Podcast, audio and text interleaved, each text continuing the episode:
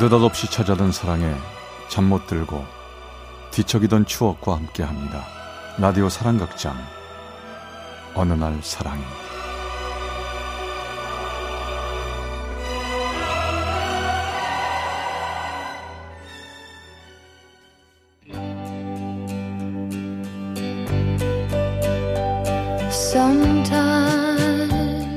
사랑의 체험수기 어느 날 사랑이 제 350화 1988년 20살 like flowers in summer it will grow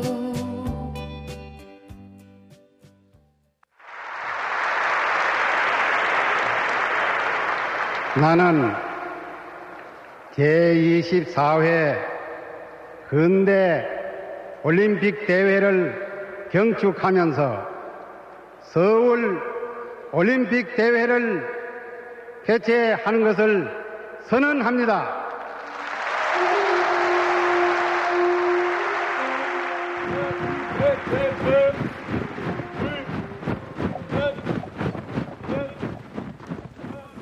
(1988년) 서울올림픽 여군이었던 저는 올림픽 선수촌에 파견 근무를 나갔습니다.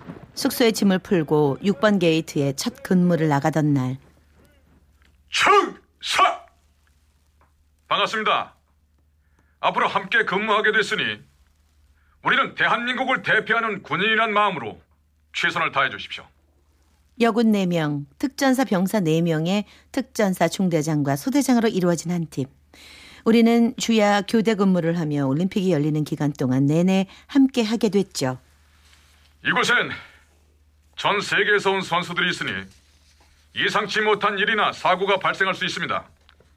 그 점을 유념하되 선수들은 군인이 아니라는 점을 감안해서 유연하게 대처해 주기 바랍니다. 같은 팀 동료들과 인사를 나누고 주의사항을 듣고 근무지를 둘러보는 동안 내내 마음의 갈피를 잡을 수 없었습니다. 그 사람과 눈이 마주치는 순간부터 전 그만 군복도 입고 계급도 입고 여자가 되고 말았거든요. 김하사, 괜찮습니까? 안색이 안 좋은데 어디 불편합니까? 아, 네, 그, 괜찮습니다, 중위님. 긴장했나 봅니다. 좋습니다. 근데 혹시 많이 힘들면 말하십시오. 네, 감사합니다. 그때 제 나이 스무 살. 시골에서 일곱 남매 중에 막내로 자라 소꿉놀이보다는 들에서 뛰어노는 걸 좋아하고 키가 커서 선모습이란 말로 불리곤 했지만 그래요. 전 어쩔 수 없는 스무 살 여자였던 겁니다. 그 사람은 그걸 깨닫게 해준 첫 번째 남자였죠.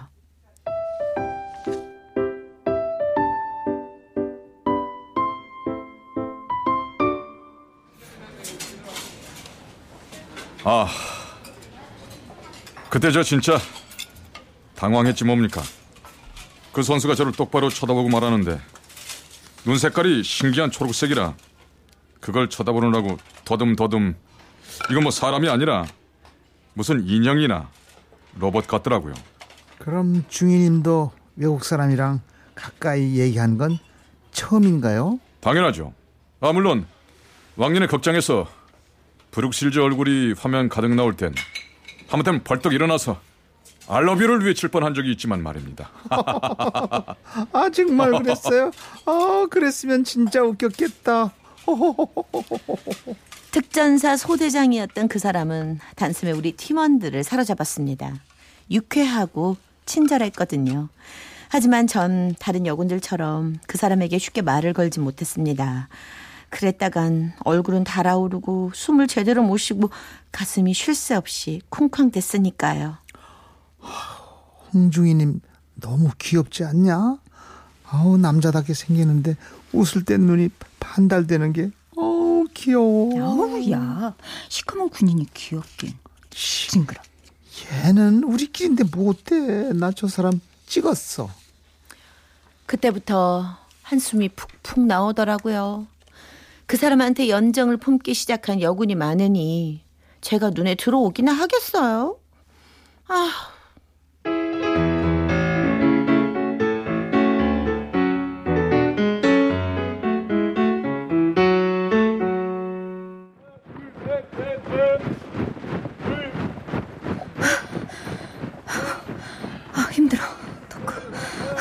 숨 찹니까? 숨을 좀 깊고 천천히 쉬십시오. 예, 고맙습니다. 아, 그나저나 김하사님 키가 얼마나 됩니까? 네, 제, 제 키 말입니까? 네. 170입니다. 아, 어쩐지 학교 다닐 땐 제일 컸겠습니다. 그냥 뭐, 툭 하면 선생님들한테 불려가곤 했습니다. 좀만 떠들거나 움직여도 금방 눈에 띄어서 아주 불리했습니다. 아, 아닐거려. 키가 커서 눈에 띈 게 아니라 얼굴 때문에 그런 것 같은데요. 얼굴 말입니까? 이쁘지 않습니까? 지금 이렇게 땀 범벅에 운동복 차림이어도 이쁜데 여학생 겨우복 입고 있으면 당연히 눈에 띄었겠지.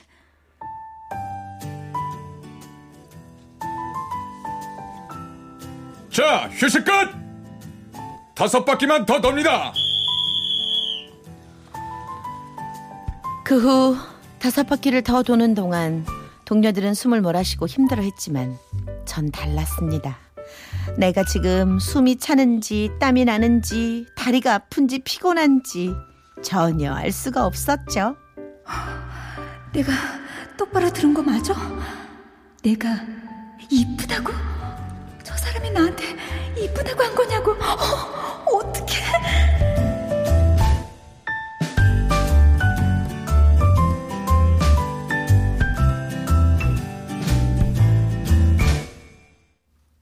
어우, 나 당신 좋습니다.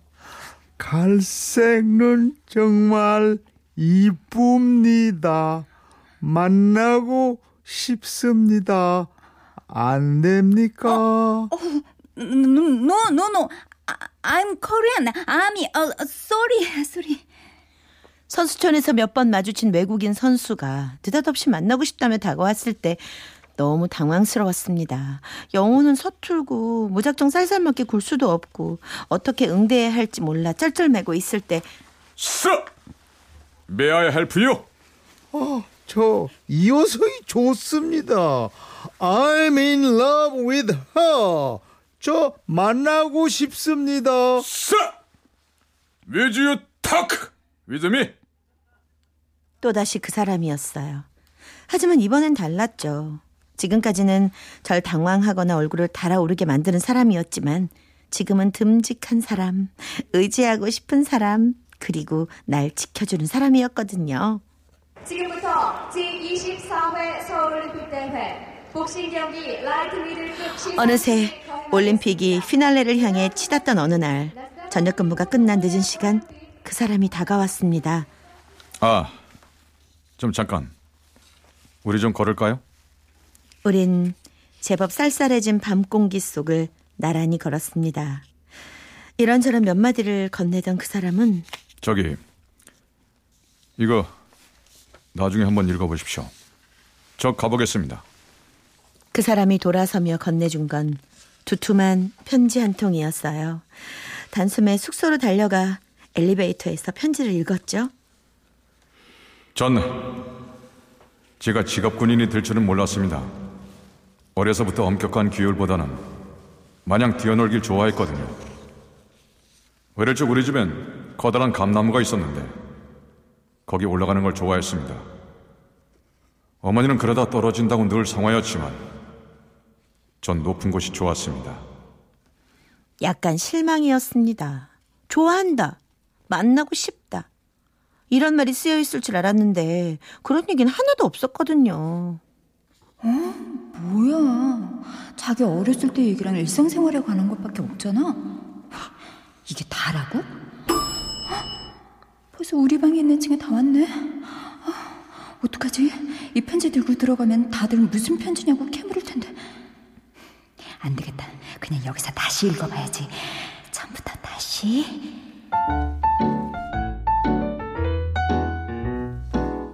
전 제가 직업 군인이 될 줄은 몰랐습니다. 어려서부터 엄격한 규율보다는 마냥 뛰어놀길 좋아했거든요. 읽고 또 읽고 엘리베이터를 타고 몇 번을 오르락 내리락 했는지 모릅니다. 그렇게 읽고 또 읽었지만 절 좋아한다는 말은 끝내 찾지를 못했죠. 하지만 이 사람 그래도 자기 얘기를 나한테 하고 싶었나 봐. 그치? 맞지? 다시 한번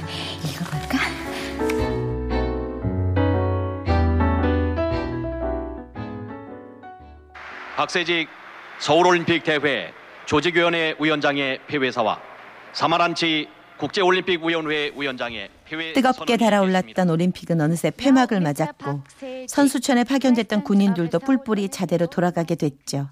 그의 편지를 받은 후 오히려 어색해져 별 얘기도 못했는데 우린 이별을 맞게 된 겁니다. 그런데 어, 이게 뭐지?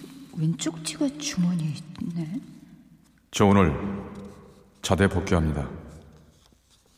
읽고 또 읽어서 익숙해진 글씨. 그 사람이었습니다. 근데 아무리 메모지를 뒤집어 봐도 다른 말은 없이 오직 그 얘기뿐이었죠.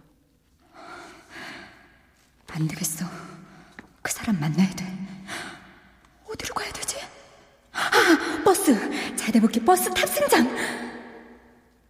그때부터 정신없이 달렸습니다.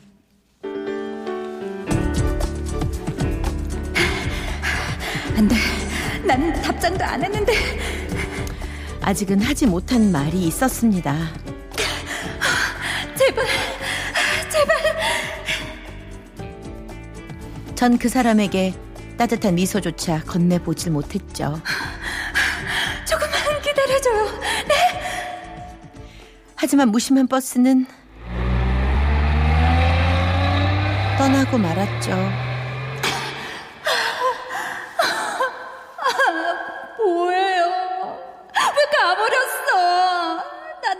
말도 못했는데. 왜? 왜?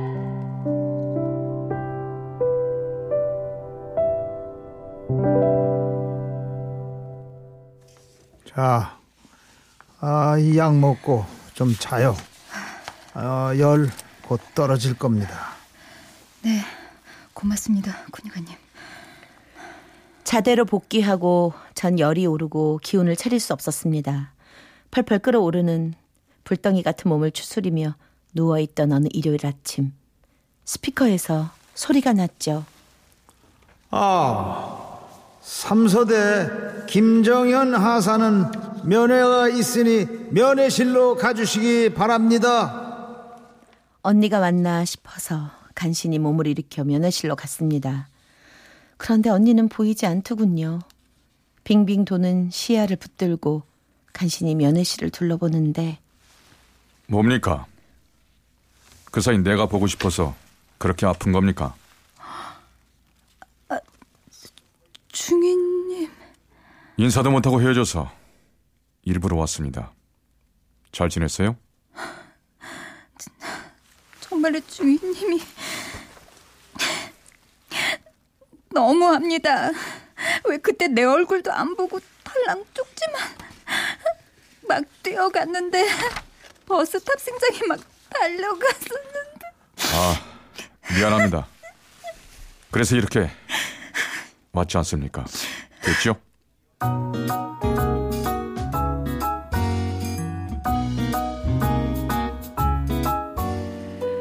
우린 그렇게 시작했어요.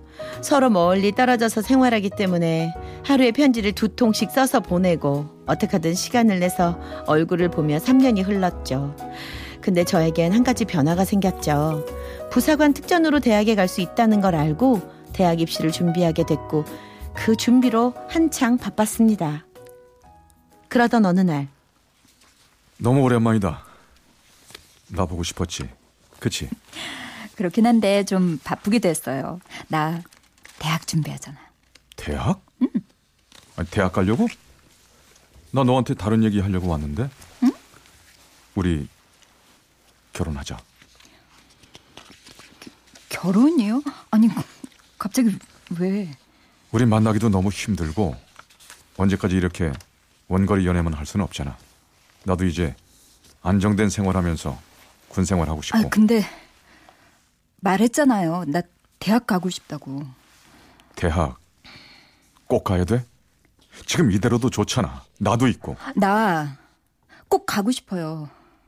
우리 부모님 농사 지으면서 일곱 남매 키우느라고 나 대학 공부는 꿈도 못 꿨어요.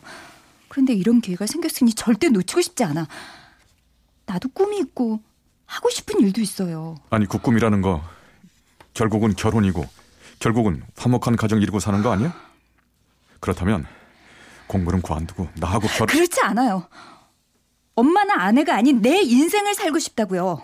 엄마나 아내도 좋지만 그건 어디까지나 내 인생 다음으로 해야 나 되는 있잖아. 세상에서 제일 존경하는 분이 우리 어머니야. 어머니는 평생 남편이랑 자식들 뒷바라지만 하시고 사회생활 같은 건 몰랐지만 누구 못지않게 훌륭하시다고. 나 그런 사람을 기대했는데 난 네가 소위 그 꿈이라는 것 때문에 사람을 이렇게 소홀히 하는 사람인 줄 몰랐어. 아, 내가 언제 소홀히 했다고 갈게. 오늘 우리 둘 다 흥분했으니까 다음에 마음 좀 가라앉히면 그때 얘기하자.